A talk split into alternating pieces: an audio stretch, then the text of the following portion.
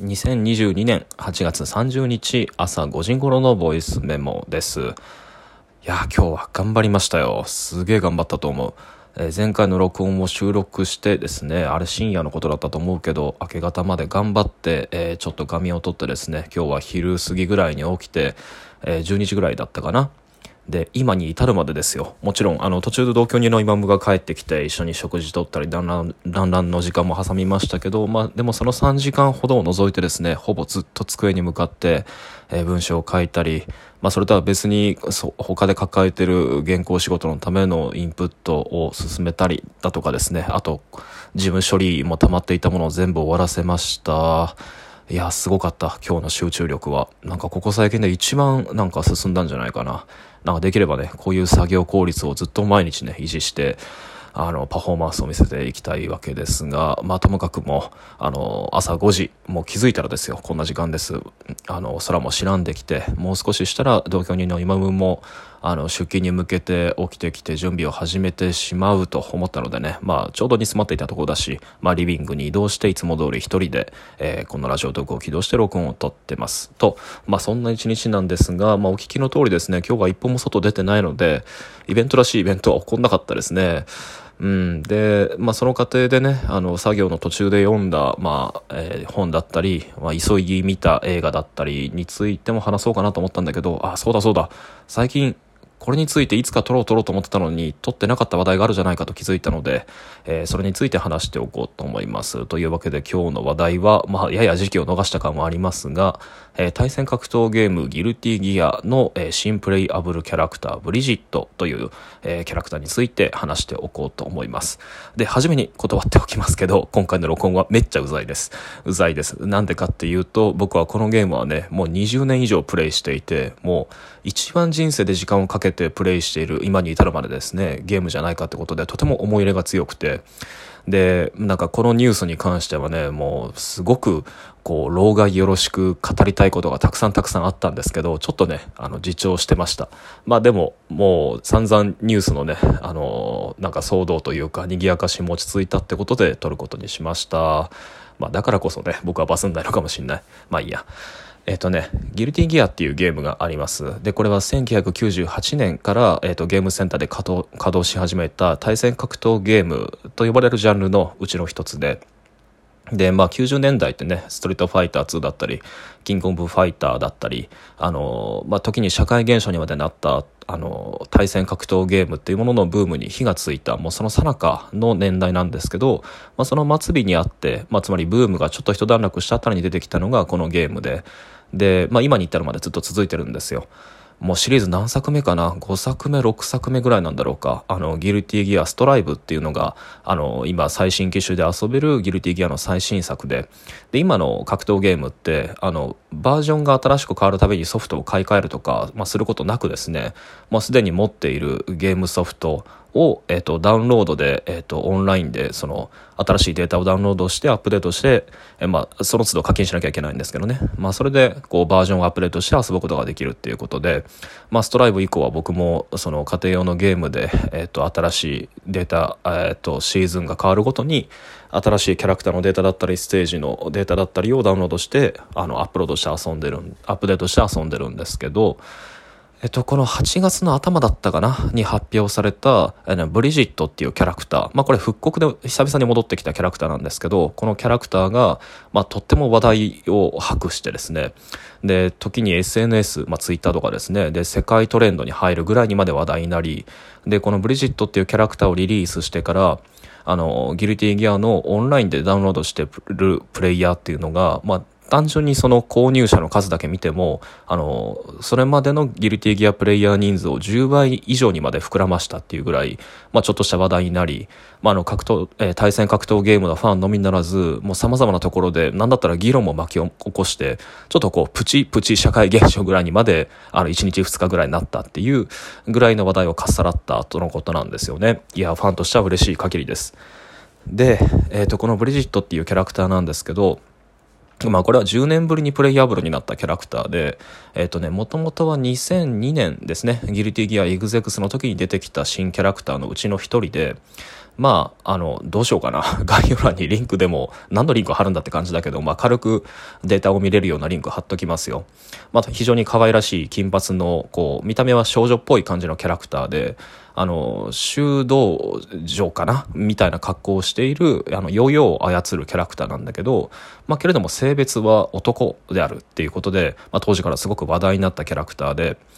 で、その後、ギルティギア3、4、3つ4つぐらいのバージョンを経ってしばらく続使える状態が続いていたんだけれども、えっとまあ、その後パタッと姿を消してでこのストライブっていうシーズンになってからは全く現れなくなっていやその前のイグザードってやつからかな、まあ、ともかくしばらく使えなかったんですよね。まあけれども10年ぶり満を持して久々のダウンロードコンテンツとして登場。えー、となるや否やあのすごくかわかわらしい見た目で少女前としてるのでにもかかわらずあのけれども男の子であると、まあ、けれども本人も性自認について迷ってる節がありあのストーリーモードをプレイするとその彼女あるいは彼のその性自認の揺らぎ切実なあのなんだろうな身体と自己認識のズレっていうのが垣間見えるようになっており、まあ、なんとかその身体とその政治人の間で揺らぐ姿もちょっと愛おしくていじましいっていうのが、まあ、人気につながったんだっていう分析が、まあ、ところどころから出ていると。で、あの、そうなんですよ。で、僕もこのニュース、まさかね、ギルティギアって20年以上ずっと僕プレイしてるし、あの、この録音でもたびたび語ってるけれども、僕毎日のようにゲーセン行ってて、ずっと格ゲーを遊んでると。で、なんだったら大会もよく出るとってことを言うんだけど、まあ何を隠そうそのジャンルってこのギルティギアっていうゲームなんですよね。だけれども、あまりにも僕にとってギルティギアって日常の一部となってしまり、しまいすぎてるので、こういうニュースが外側で広がってるってこと自体も知るのが遅かったんですよね。ってことで、あの、梅ラボ君に主に教えてもらいながら、そのブリジットリリース後の、あの、SNS で、まあ、しかも、英語圏までも巻き込んだ、もう大論争というか、あの、もちろん賛否両論あるわけですよ。あの、このご時世に。あの、ある意味ではすごくポリコレ的なキャラクターだけれども、同時にだからこそすごく危うい表現もここに潜在させてしまってるんじゃないかってことで、まあ、ものすごく議論を呼んでるそうで、で、その反応とともにすごい話題になったんだけれども、まあ、それも一連ニュースを外観してですね、なんかいろんな思いを抱きましたね。まあ、まず一つは当たり前だけど、まあ、こうやって話題になって、ほとんどもう社用産業ともあの言い換えてもいいような対戦格闘ゲームっていうジャンル？で一時はあの e スポーツっていうそのゲームをその感染工業化したことであの息を吹き返したように見えたけれどもやっぱりその徐々に徐々にその e スポーツっていうその対戦ゲーム全般をその小なんだろうな、ショーアップしてアテンションを得るっていうその産業の中でも対戦格闘ゲ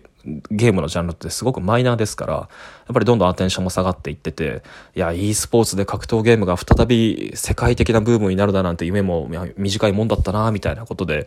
あの、プロゲーマーの人たちなんかもね、ちょっとがっくしきてるところだったんですけど、まあ、とはいえ、まあ、ここに来て、まあ、予想外の、というか、まあ、ある意味、王道中の王道、あの、魅力的な新キャラクターによって、あの、特定のゲームソフトっていうのが話題を、の中心に戻ってきたっていうのはとっても嬉しいことで、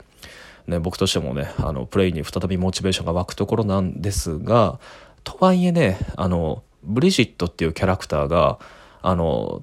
トラいわゆるトランスジェンダリズムの議論に抵触する恐れがあって、あるいはトランスジェンダリズムみたいなものを強く後押しするものとして、まあ、商用されたり、あるいは既存されたりするっていうのは、僕からすると、ちょっとやや単純すぎる話で、あの、もうちょっと格闘ゲームっていうジャンル自体の自立性っていうのを、この機に興味を持ってほしいなっていうのが正直なところです。まあ、どういうことかっつったら、まあ、格闘ゲームって、あの、すごく簡単に言うと、あの、格闘技っていうもののブームと一緒に出てきてるジャンルなら間違いなくて、で、これはもういくつかそういう評論とか研究が出てるけれども、まあ、要はドリームカードを実現してギガ的に楽しむ、あの、ゲームなんですよね。だから物語がなくて、キャラクターだけポッと出てきて、で、そのキャラクターが背負ってるのは国籍だったり、何の、えっと、格闘技ルーツにを持つものなのかっていう、まあ、画面に見てパッと現れただけの、見たままの情報を持ったキャラクターが無物語的にそのまま、あの、ステージに隣り合って戦うっていうもので、まあだからこそ、その、ストリートファイター2っていうのは、まあ、インドだったらヨガの達人のダルシムだったりね、あの、もしくは道着を着たキャラクター、竜だったら、まあ、波動拳で、まあ、なんかこう、空手なのか柔道なのかわかんない道着を着てるとか、まあ、だからなんか、こう、一種格闘技戦っていうのを、やや、うんこう言っちゃなんだけどその差別的な表彰を含めてこう超過して楽しむっていうのが最初の最初の源流にあるもので。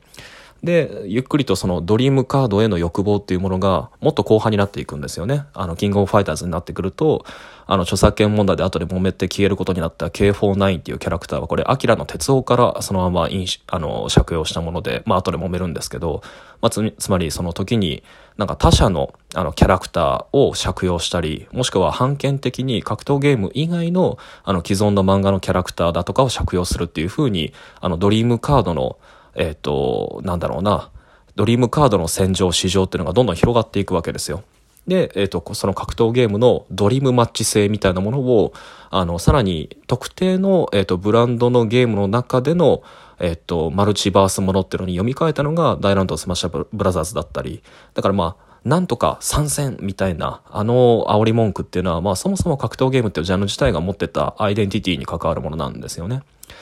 っていうのがあり、えっ、と、ギルティギアイグゼクスっていうのは、そこに吸血鬼と、えっ、と、椎名林檎と、えっ、と、ザッパ、まあ、フランク・ザッパが元ネタになっているであろうエクソシストキャラクターとブリジットってものを並べたんだけれども、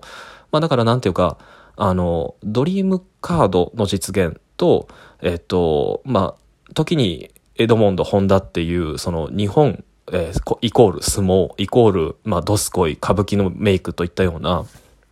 時に自己卑下までも厭わないような、まあ、平等なデフォルメ、えー、と、えー、それはニアリーゴールで差別なんですけど、その表彰を使い果たすことでキャラクターの、まあ、拡充、えー、と、商品的な充実ってのを誇っていくのが格闘ゲームっていうジャンルの、ある種本質なんですよね。